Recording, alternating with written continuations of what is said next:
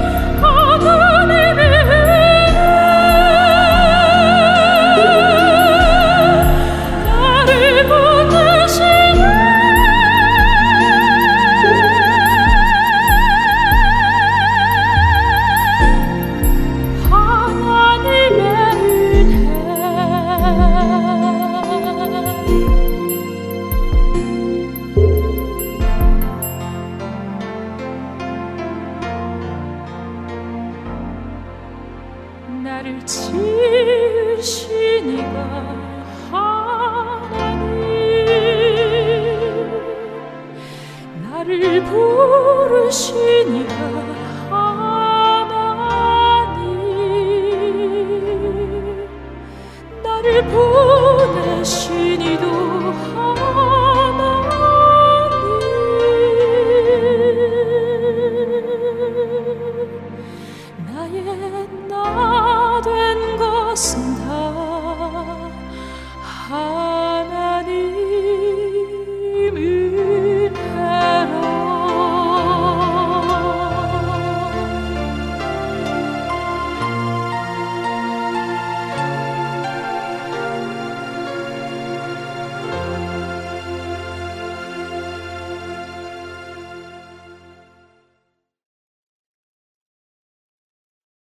전 세계에서 네 번째로 재산이 많은 부자인 65세의 빌 게이츠가 그의 아내와 이혼을 발표한 것이 기사화되었습니다.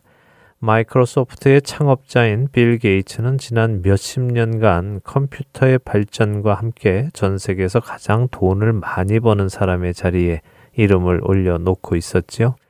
최근에는 빌 게이츠보다 더 돈을 많이 버는 사람들이 생겨서 세계 부자 서열 4위로 내려갔지만 어쨌든 그는 부의 상징으로 지난 몇십 년간을 지냈습니다.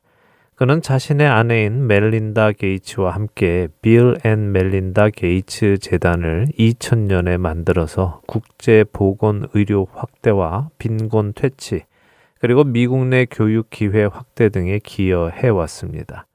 이렇게 함께 더 나은 세상을 위해 일해오던 부부가 이혼을 맞게 되었다는 소식은 많은 사람들에게 충격으로 다가옵니다. 근데 참 이상한 것이 있습니다. 세상은 빌 게이츠 부부의 이혼 자체에 관심을 두기보다 이번 이혼으로 인하여 멜린다 게이츠가 받게 될 위자료는 얼마나 될 것인가에 더 관심을 둡니다. 지난 2019년에 이혼했던 세계 최대 부자였던 아마존의 창업자 제프 베이조스의 아내는 383억 달러라는 이혼 재산 분할액으로는 세계 최대 규모의 위자료를 받음으로 화제가 되었었지요. 또 이와 함께 세계 부자 3위로 알려진 전기차 테슬라의 경영자 일론 머스크 역시 2016년에 이혼을 하여 1600만 달러라는 위자료를 주어 화제가 되기도 했었습니다. 그렇게 세상은 이번 빌 게이츠가 얼마의 위자료를 주게 될 것인가에 관심을 가지고 있습니다. 그러나 그들이 겪어야 하는 이혼의 아픔과 그들의 자녀들이 겪어야 하는 이혼의 아픔에 대해 관심을 갖는 미디어는 없어 보입니다. 이처럼 세계 최대 부자들이 줄줄이 이혼을 하는 것을 보며 사람들은 어떤 생각을 가지게 될까요? 그들의 가치관에는 어떤 영향을 끼칠까요? 이혼이 정말 아무렇지도 않게 할 수 있는 것처럼 생각되어지지 않을까요?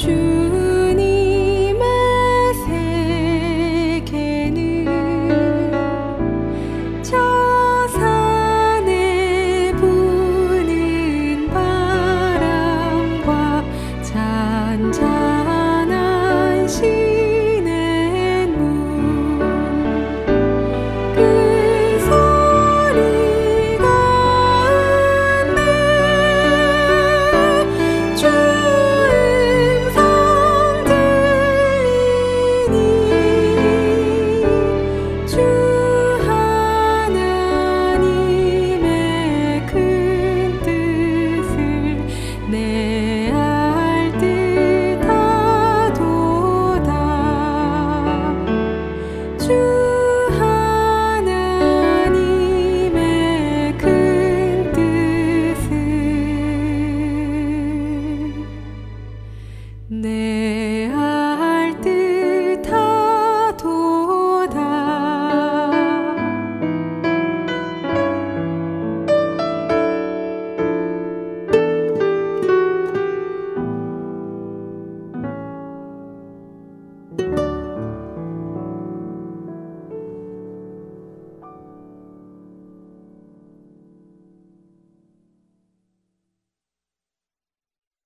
이번 빌 게이츠 부부는 이혼 선언을 하며 이혼이라는 단어를 사용하지 않았습니다. 그들은 자신들의 결혼 생활을 끝내기로 결정했다라고 말했죠.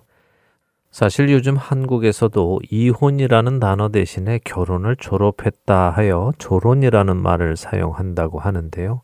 졸혼은 이혼과는 달리 혼인 관계는 유지하지만 부부가 서로의 삶에 간섭하지 않고 사는 방식을 말한다고 합니다. 뭐 세상 돌아가는 것을 잘 모르는 우리 크리스찬들에게는 이게 다 무슨 말인가 하는 생각이 듭니다만 세상에는 벌써 이러한 개념이 많이 퍼져서 이제는 낯설지 않다고까지 합니다. 어찌되었던 세상의 사람들은 돈과 성공을 위해 달려갑니다. 그런 사람들이 바라보는 사람들은 세상에 성공한 사람들이죠.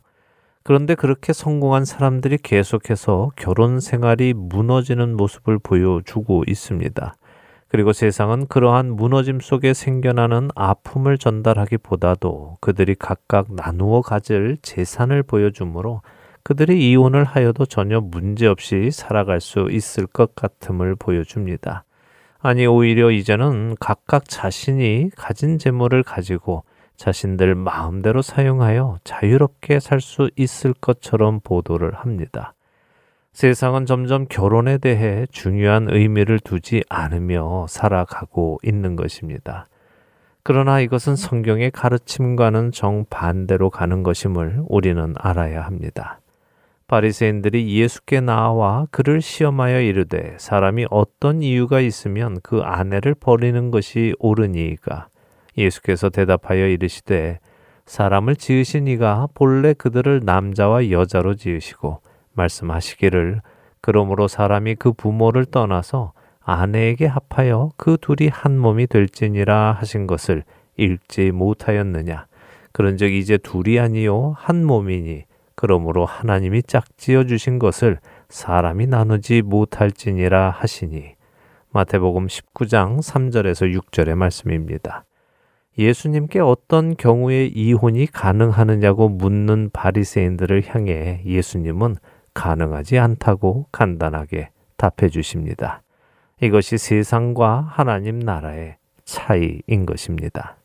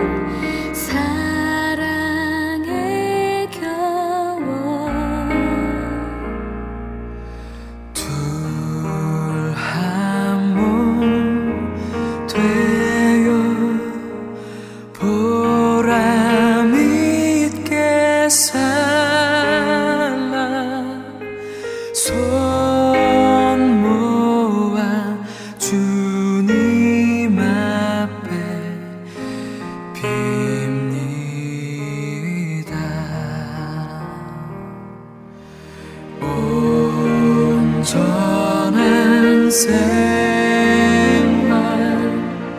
하게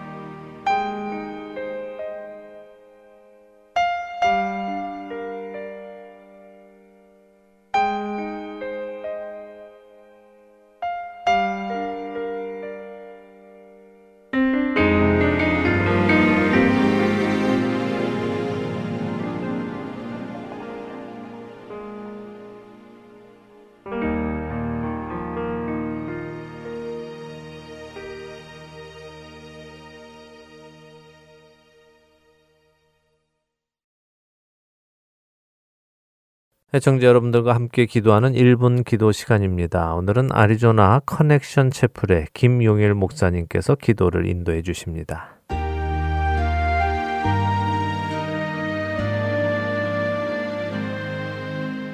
할텐서울 복음방송 1분 기도 시간입니다. 안녕하세요.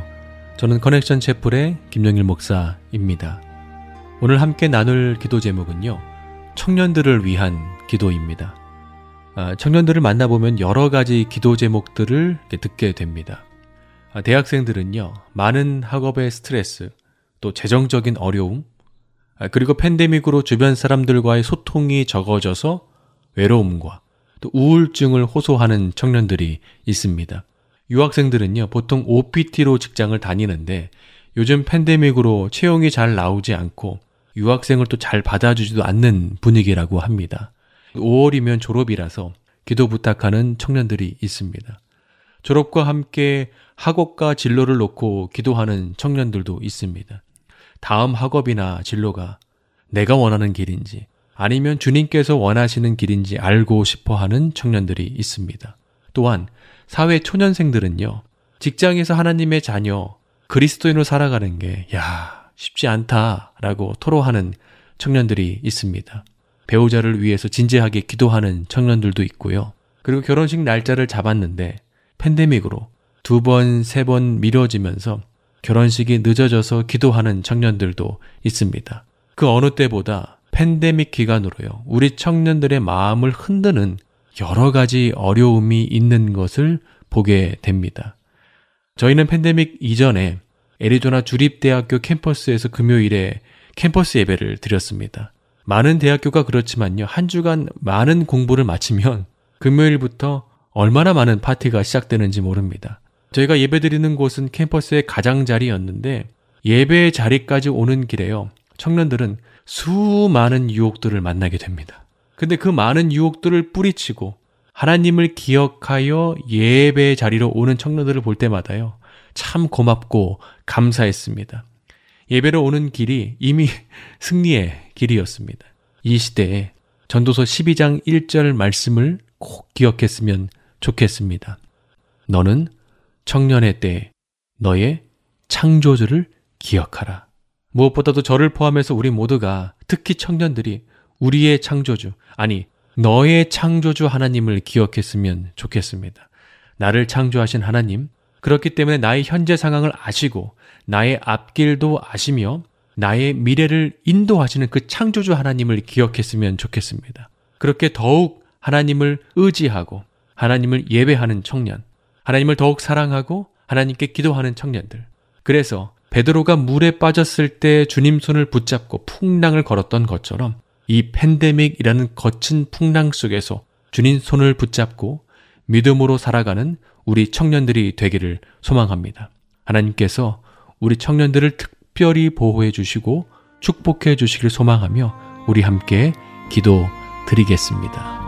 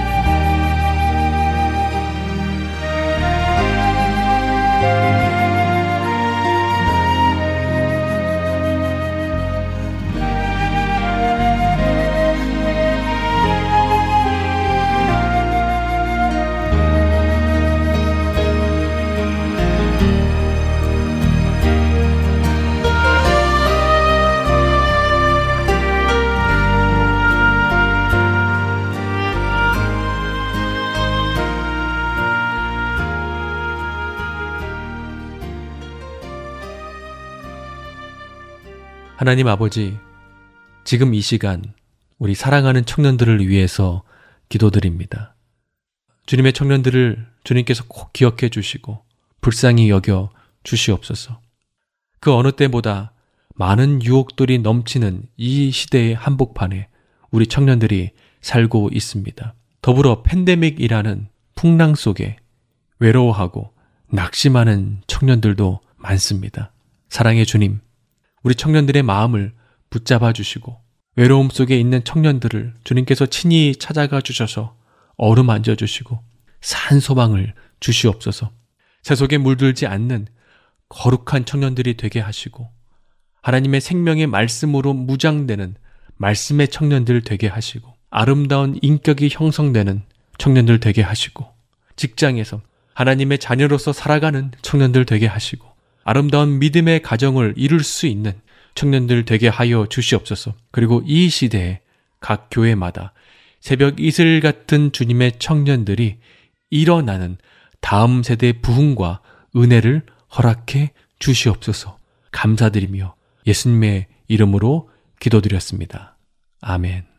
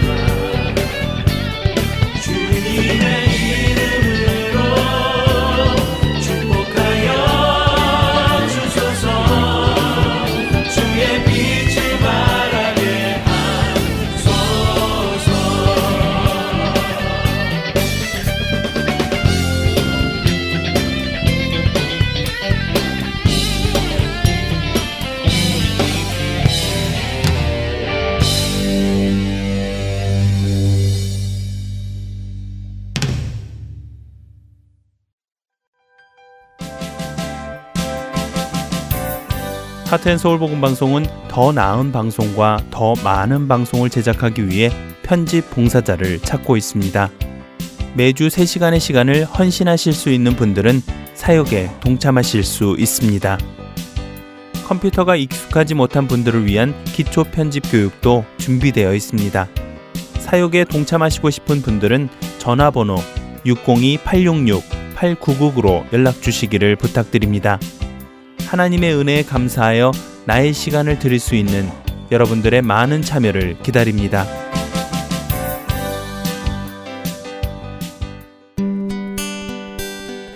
기쁜 소식 사랑으로 땅끝까지 전하는 아랜소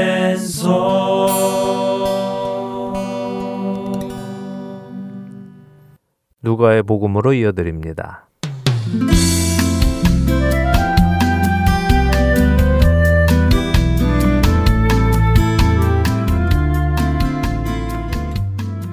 애청자 여러분 안녕하세요. 누가복음을 함께 공부해 나가는 누가의 복음 진행의 함유진입니다. 네, 여러분 안녕하세요. 강승규입니다. 지난 시간에 죽기 위해 이 땅에 오신 예수님의 탄생의 모습과 그 소식을 가장 먼저 접한 목자들의 이야기, 그리고 8일째에 예수님의 부모가 율법대로 예수님께 할례를 행하고 또 역시 율법대로 40일째에 정결 예식을 위하여 예루살렘에 간 장면까지 보았습니다. 네. 이때 누가가 예수님의 부모가 산비둘기 한 쌍이나 혹은 어린 집비둘기 둘로 제사하려 했다는 기록을 함으로써 예수님의 부모가 가난했다는 것을 알려주었다고 하셨어요. 네, 원래 모세 율법대로라면 양 한 마리로 번제를 드리고 집비둘기 새끼 한 마리나 산비둘기 한 마리를 속죄죄로 드려야 합니다 만 이렇게 양을 드릴 만한 여력이 안 되는 가난한 사람들은 양 대신에 집 비둘기 새끼 한 마리나 산 비둘기 한 마리를 더 준비해서 각각 번제와 속죄제로 드려야 했지요. 예수님의 부모인 요셉과 마리아는 양을 드릴 수 없는 가난한 자들이었다는 것을 알려주고 계시는 것입니다. 자, 오늘은 이렇게 예수님의 부모인 요셉과 마리아가 정결 예식을 드리기 위해 예루살렘 성전에 갔을 때 일어난 일을 살펴보겠습니다. 누가복음 2장 25절부터 35절까지 읽고 살펴보죠. 네, 누가복음 2장입니다. 25절부터 읽겠습니다.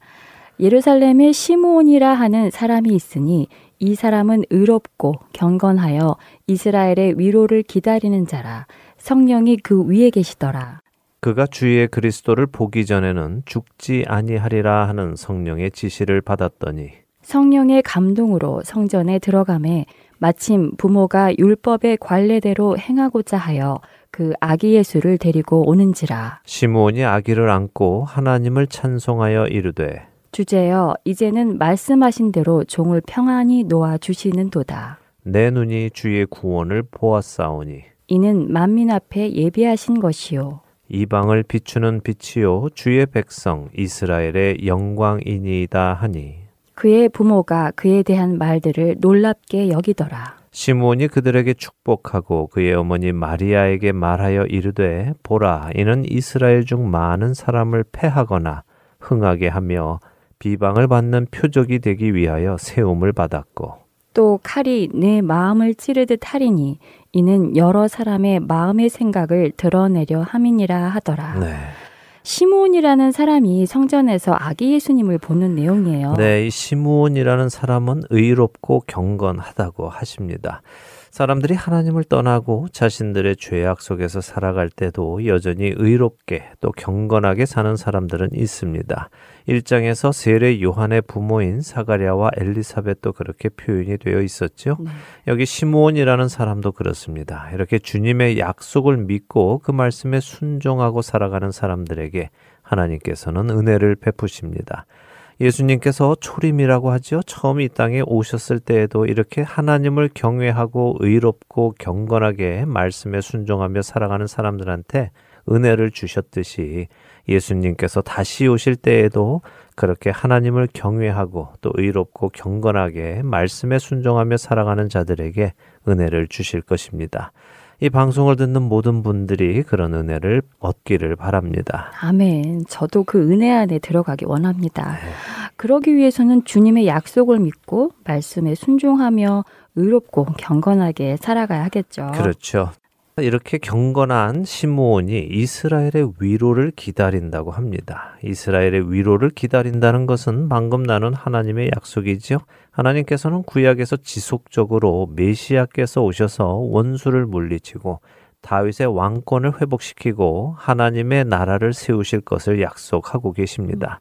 시므온은 바로 그 날을 기다리고 있는 것이죠. 그런데 그 약속이 이루어지기를 기다리고 있는 시므온 위에 누가 계십니까? 성령께서 그 위에 계시다고 하네요. 네, 아주 중요한 포인트인데요. 어떤 면에서 중요하죠? 어, 성령 하나님의 역할이라고나 할까요? 아니면 그분의 모습이라고나 할까요? 어쨌든 성령님은 오순절을 중심으로 큰 변화의 모습을 보여주시는데요.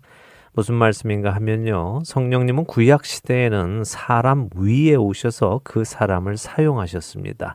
큰 육체적 능력을 주시기도 하셨고요. 말씀을 예언하게 하시기도 하셨고 또 지혜를 충만하게 하시기도 하셨죠. 음. 사사기의 사사들을 보면 성령님께서 그들을 사사로 세우시고 그들에게 놀라운 능력을 주셔서 그들이 적군과 싸워 이기게 하시는 것들을 봅니다. 그러나 사람 안에 내주하지는 않으셨죠. 성도 안에 들어오셔서 함께 살지는 않으셨다는 것이군요. 신약 시대처럼 말이죠. 그렇습니다. 예수님께서는 당신이 아버지께로 가시면 보혜사 성령님을 보내 주실 것을 약속하셨고 그분이 우리 안에 오셔서 사실 것을 약속하셨지요.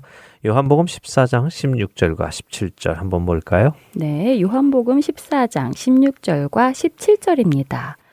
내가 아버지께 구하겠으니 그가 또 다른 보혜사를 너희에게 주사 영원토록 너희와 함께 있게 하리니 그는 진리의 영이라. 세상은 능히 그를 받지 못하나니 이는 그를 보지도 못하고 알지도 못함이라.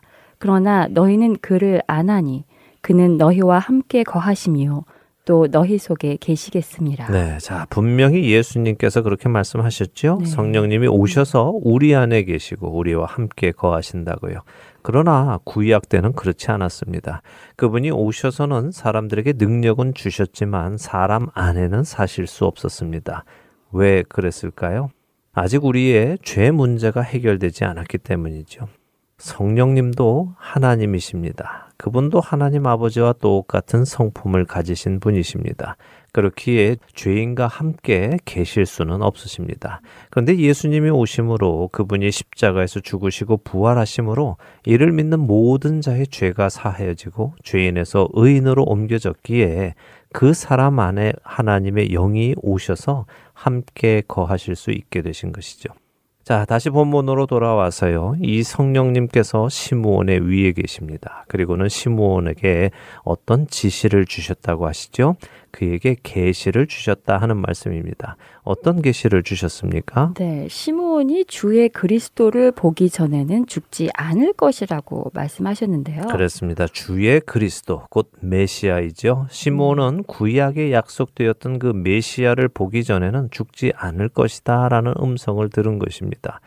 그리고는 성령께서 그를 성전 안으로 들어가도록 감동시키셨습니다. 시므온으로 성전 안에 들어가도록 마음을 주신 것이죠. 바로 그 순간에 예수님의 부모도 아기 예수를 데리고 성전에 들어가신 것입니다. 시므온은 성령님의 인도하심으로 그 아기가 바로 하나님께서 약속하신 메시아이심을 알았기에 음. 아기 예수님을 안고 하나님을 찬송합니다. 그는 하나님을 주제여라고 호칭합니다. 주제는 데스포테스라는 헬라어인데요. 모든 권세를 가지고 있는 통치자, 주권자를 의미합니다. 그럼 주님이라는 말과는 또 다른 의미가 있는 건가요? 네, 그렇습니다. 주님이라는 호칭은요, 헬라어 퀴리오스입니다. 물론 이 퀴리오스 역시 주인을 뜻하기는 하는데요. 때때로 존경받을 만한 사람을 높여 부르는 의미로도 사용이 됩니다. 한국어로는 선생님 같은 의미로 말이죠. 네. 한국어로 선생님은 주로 학교에서 가르치는 분을 의미하지만 종종 누군가 좀 어려운 분을 부를 때 아유 선생님 성함이 어떻게 음. 되십니까 하며 사용하기도 하지요. 네. 네, 이 퀴리오스가 그렇게 주님 그러나 또 선생님 같은 의미로도 사용이 됩니다. 그런데 여기 주제라고 번역된 데스포테스는 철저하게 주권자, 통치자를 의미합니다. 그렇게 시므온은 하나님을 통치자인 주제라고 호칭하며 자신을 종이라고 호칭을 하는 것입니다. 음, 말씀하신 대로 종을 평안히 놓아주시는 도다 해서 자신을 종으로 표현했군요. 네. 그는 이제 자신이 약속하신 메시아를 보았으니 하나님께서 나를 이제 편안히 죽을 수 있게 해주시는구나 라고 고백하는 것입니다. 그리고는 30절에 내 눈이 주의 구원을 보았사오니 라고 하지요. 이게 참 재밌는 것이요. 구원이라는 말의 히브리어는 야우샤입니다. 그런데 여기 아기 예수님의 이름이 히브리어로 무엇입니까? 야호슈아이죠. 발음이 비슷하지요. 음, 네. 예, 사실 히브리어 알파벳 하나 차이인데요. 발음은 같습니다. 예수님의 이름이 가진 의미는 하나님께서 구원하신다라는 의미로요. 하나님이라는 야와 구원이라는 야우샤가 합쳐진 말입니다.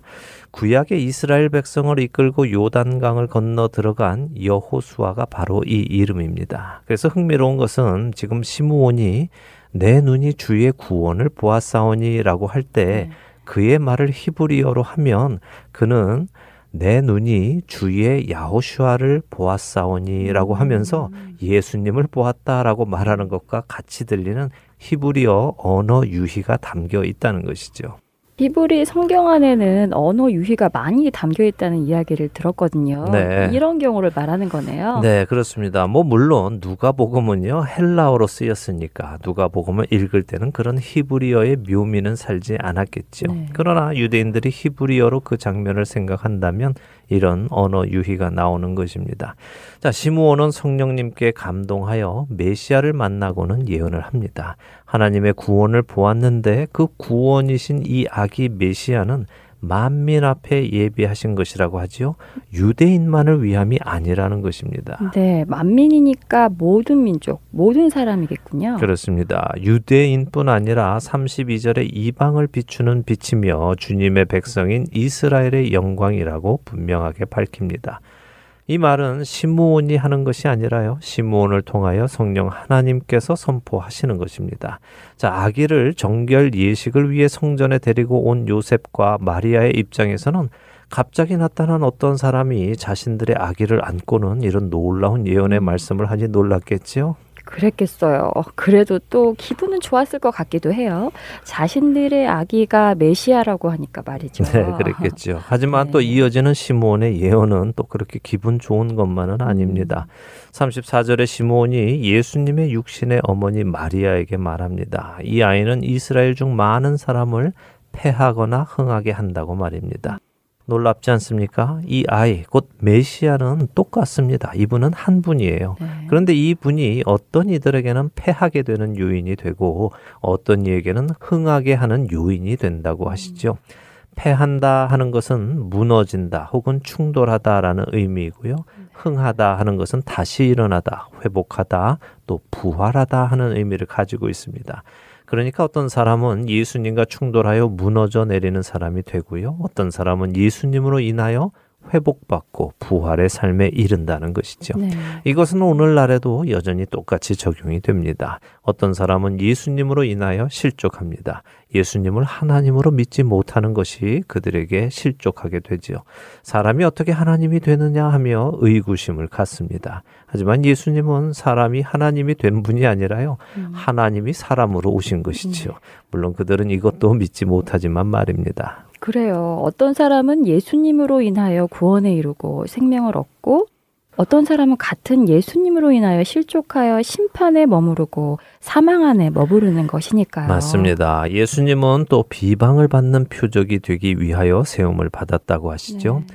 예수님은 유대인들의 비방을 받으십니다. 그들은 진리이신 예수님, 생명이고 길이신 예수님을 받아들이지 않고 오히려 비방하고 결국 그것은 그들을 향한 하나님의 은혜를 거부하는 것이 됩니다. 그리고 예수님은 그들에게 비방을 받아 결국 이방인의 손에 넘기어지고는 채찍에 맞으시고 조롱과 멸시를 받으시고 십자가에서 죽으십니다. 이 모든 모습을 보아야 하는 마리아는 어떻겠습니까? 칼이 마리아의 마음을 찌르듯 하리니 하는 말씀이 바로 마리아가 겪을 마음고생을 말씀하시는 것 같아요. 네, 어머니로서 아들이 그렇게 고통스럽게 죽어가는 모습을 본다는 것은 아마도 가장 슬픈 일일 것입니다. 네. 그러나 성령님은 시므온을 통해서 계속 말씀하시죠. 이렇게 하는 이유는 이로써 사람들의 마음의 생각이 드러나기 때문이다라고요. 당시에 하나님을 섬긴다고는 하지만 입으로만 섬기고 마음으로는 하나님에게서 멀리 있던 자들의 생각을 예수님의 오심으로 인하여 나타내심이 될 것이며 그 이후 모든 인류의 마음도 바로 이 예수님을 통하여 나타날 것임을 말씀하시는 것입니다. 자, 이렇게 의롭고 경건한 시므온을 만나고 나자 또 한 사람을 만납니다. 누굴까요? 이어지는 누가복음 2장 36절에서 38절 읽어보죠. 네, 36절부터입니다. 또 아셀지파 바누엘의 딸 안나라 하는 선지자가 있어 나이가 매우 많았더라. 그가 결혼한 후 일곱 해 동안 남편과 함께 살다가 과부가 되고 84세가 되었더라. 이 사람이 성전을 떠나지 아니하고 주야로 금식하며 기도함으로 섬기더니 마침 이때에 나아와서 하나님께 감사하고 예루살렘의 속량을 바라는 모든 사람에게 그에 대하여 말하니라. 네, 자 요셉과 마리아는 또 한 사람을 성전에서 만나는데요. 네. 이번에는 여성 선지자입니다. 먼저 만난 시므온이라는 사람의 개인적인 정보는 없는 것에 비해서 이 안나라는 여성에 대한 설명은 비교적 자세히 나옵니다. 그렇습니다. 그녀가 어떤 지파 사람이며 누구의 딸이며 그녀가 결혼 생활을 7년 했고 그 후로 과부로 살았고 지금 나이가 84세라는 것까지 단순히 의롭고 경건하여 이스라엘의 위로를 기다리는 자라는 시므온의 설명과는 차이가 있어요. 네, 그렇죠. 네. 어, 그러면 왜 그녀의 이런 정보를 기록했을까요? 사실 종종 이스라엘의 역사로 인해서 어떤 이들은 이스라엘의 열 지파가 사라졌다라고 하기도 합니다. 이스라엘의 열 지파가 사라졌다고요? 네. 그게 무슨 말씀이세요? 어, 솔로몬 이후 이스라엘이 북이스라엘과 남유다로 분열하게 되지요. 이때 북이스라엘은 여로보암이라는 왕이 다스리면서 이스라엘 열두 지파 중에 열 지파가 속하게 됩니다. 네. 그리고 남유다는 열두 지파 중에 두 지파가 속하게 되지요. 음. 남유다에 속한 두 지파는 유다 지파와 베냐민 지파입니다. 자, 그런데 우리가 알다시피 북이스라엘은 아수르라는 나라에 의해서 멸망합니다. 네. 아수르는 이스라엘 사람들을 아수르의 여러 지역으로 흩어져 살게 하고는 이스라엘 지역에 는 사람들이 아, 자신들이 다스리는 다른 지역의 민족들을 또 이주시켜서 살게 합니다. 이로써 북이스라엘의 열 지파는 타 지역으로 흩어져 살게 되기도 하고 남아있는 지파는 이방 민족과 혼인하여 살게 되죠. 네. 이렇게 해서 생겨난 것이 바로 사마리아입니다. 순수 이스라엘 백성이 아니라 이스라엘 백성과 다른 이방인들의 혼혈이군요. 그렇죠. 하나님께서는 모세를 통해 이스라엘 백성들에게 가나안에 들어가면 그들과 혼인하지 말라고 명하셨습니다. 그러나 이스라엘 민족은 하나님의 말씀에 순종하지 않고 다른 신을 섬기고 그들과 섞여 살아갔죠. 결국 하나님께서는 아수르를 통해 이렇게 북이스라엘을 징계하십니다. 그러나 북이스라엘의 이러한 심판에도 불구하고 그나마 남아있던 남유다가 정신을 차리기보다는 마찬가지로 우상숭배에 빠져서 남유다도 결국 바벨론의 멸망을 당합니다. 한 가지 다른 점은 바벨론의 포로로 끌려간 남유다 사람들은 70년의 포로 생활을 마치고 돌아온다는 것이죠.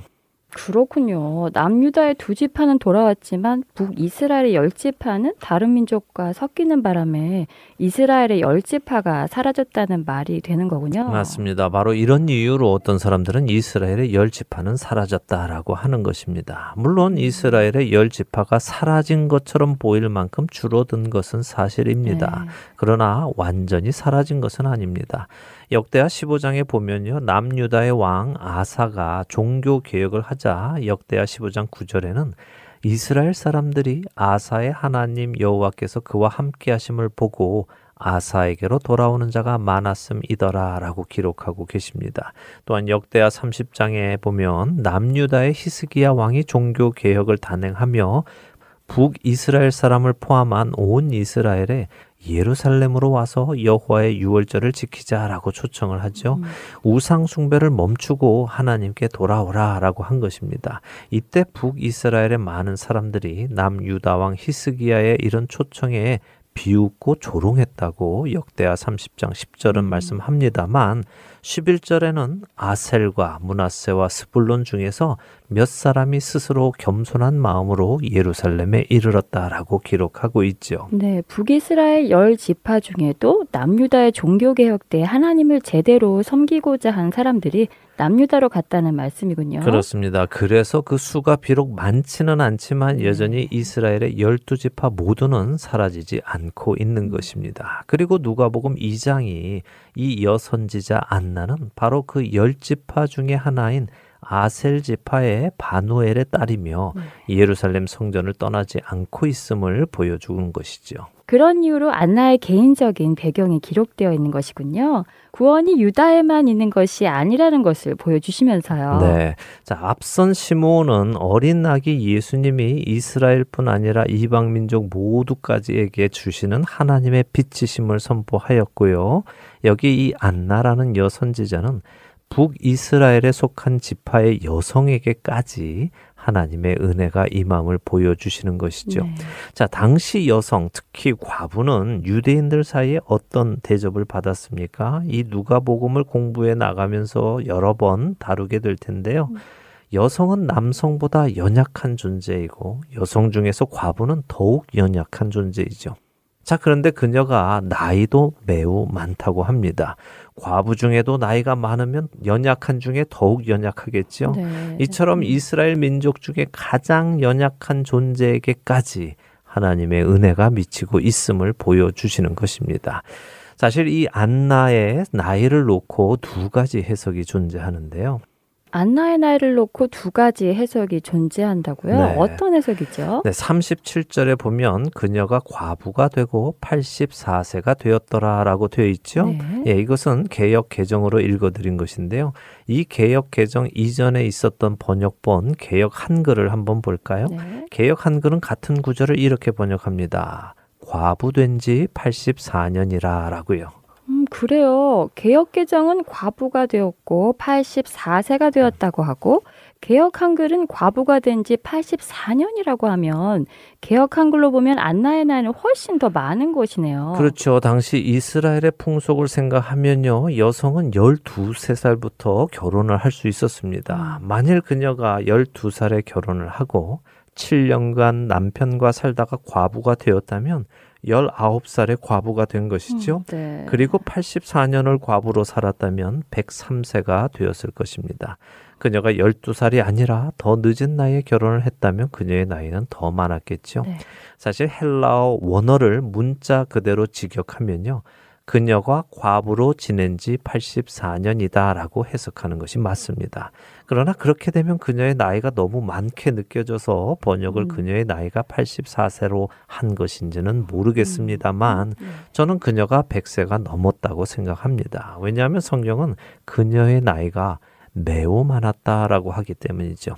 자, 중요한 것은 이것입니다. 그녀가 몇 살이든 간에 당시 이스라엘의 문화 속에서 과부는 먹고 살기가 힘든 사람인데 특별히 어린 나이에 과부가 된 이 안나가 먹고 살 길을 찾아 재혼을 선택하는 대신에 하나님께 나와서 주야로 금식하며 기도로 섬겼다는 것입니다. 하나님의 주권을 인정하고 그 주권자 하나님께로 나와 그분을 가까이 한 것이죠. 그녀의 나이가 몇 살이든 상관이 없이 정말 1, 2년이 아니라 몇십 년을 그렇게 했다는 것이 정말 대단하네요. 참 신실한 여인이에요. 네, 이렇게 신실한 사람들에게 하나님께서는 약속을 지키시는 하나님이심을 나타내시는 것입니다. 음. 안나도 메시아이신 아기 예수님을 보고는 하나님께 감사하고 메시아를 기다리는 다른 사람들에게 이 아기에 대해 말했다고 하시죠. 이렇게 하나님의 약속을 믿고 기다리던 자들은 하나님의 약속이 현실로 나타나는 것을 보고는 모두 기뻐했습니다. 언젠가 다시 오실 예수님을 간절히 기다리며 우리도 의롭고 경건하게 살아갈 때 하나님께서 그 약속이 이루어짐을 보여주실 것입니다. 우리가 아니라 우리 다음 세대라도 말입니다. 아멘. 그런 은혜를 받는 자가 되는 우리가 되기를 바랍니다. 네. 오늘 누가의 복음, 누가복음 2장을 보며 모세 율법대로 정결 예식을 치르기 위해 예루살렘 성전을 찾은 요셉과 마리아, 그리고 아기 예수님을 만난 두 명의 의인들을 보았습니다. 의인으로 살아가고자 하는 갈망이 우리 안에 있기를 바라며 누가의 복음 오늘은 여기서 마치겠습니다. 네, 저희는 다음 주에 다시 찾아뵙겠습니다. 안녕히 계십시오. 안녕히 계세요.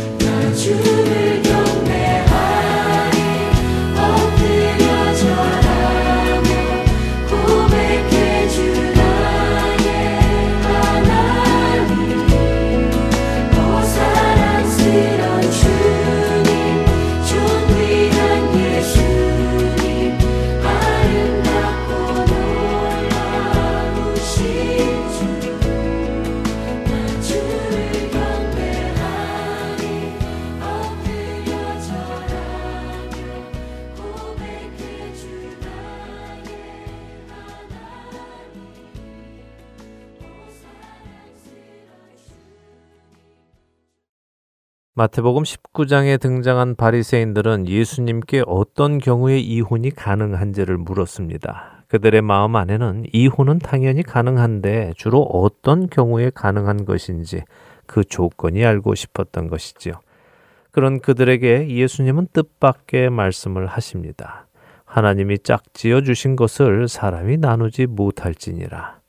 예수님의 말씀은 이런 의미입니다. 하나님께서 태초에 사람을 지으실 때에 남자와 여자로 지으셔서 그 둘이 한 사람을 이루는 것이 결혼이다.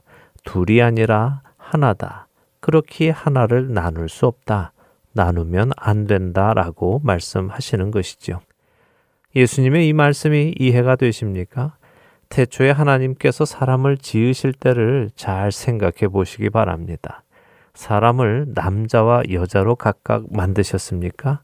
아니죠. 하나님께서는 먼저 사람, 곧 아담을 지으셨습니다.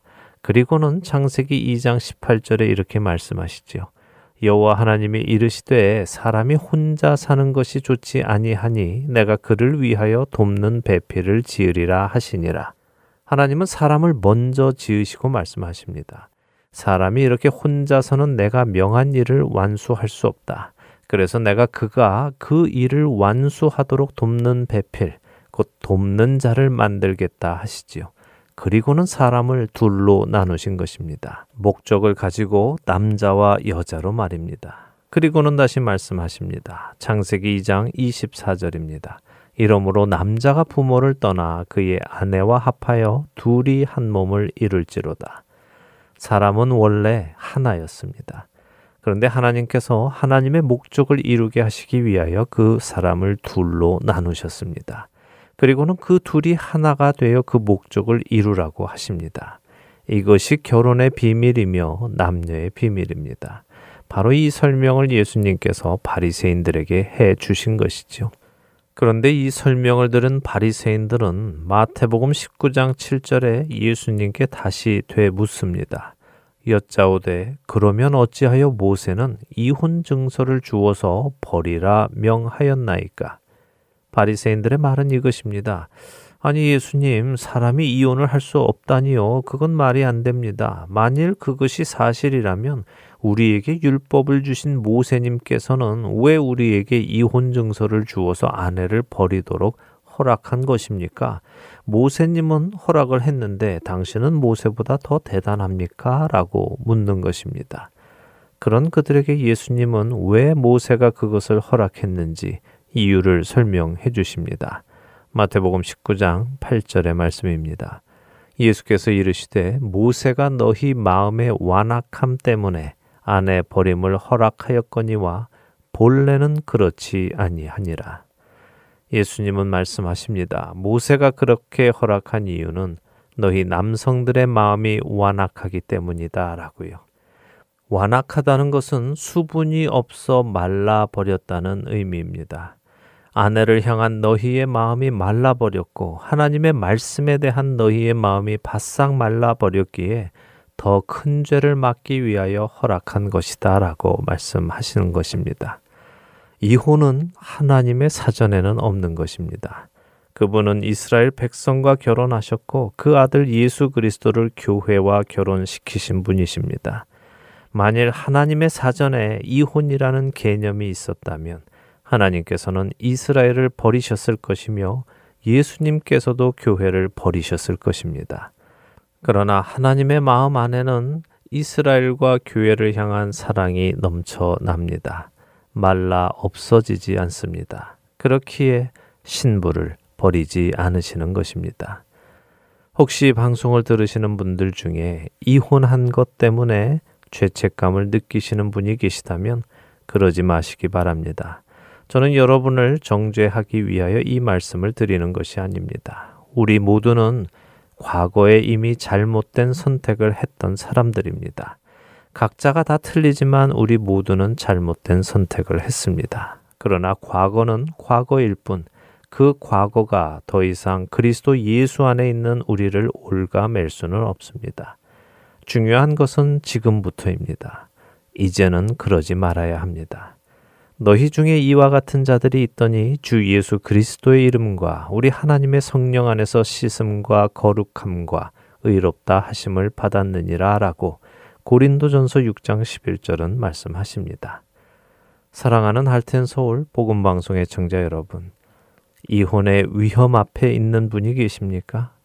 그렇다면 결정하시기 전에 하나님께 도움을 청하시기 바랍니다. 부부가 하나가 되는 것은 인간적인 노력으로는 가능하지 않습니다. 그것은 우리 안에 계시는 성령님을 중심으로 우리가 이어질 때에만 가능합니다. 어느 부부나 싸웁니다. 어느 부부나 대립합니다.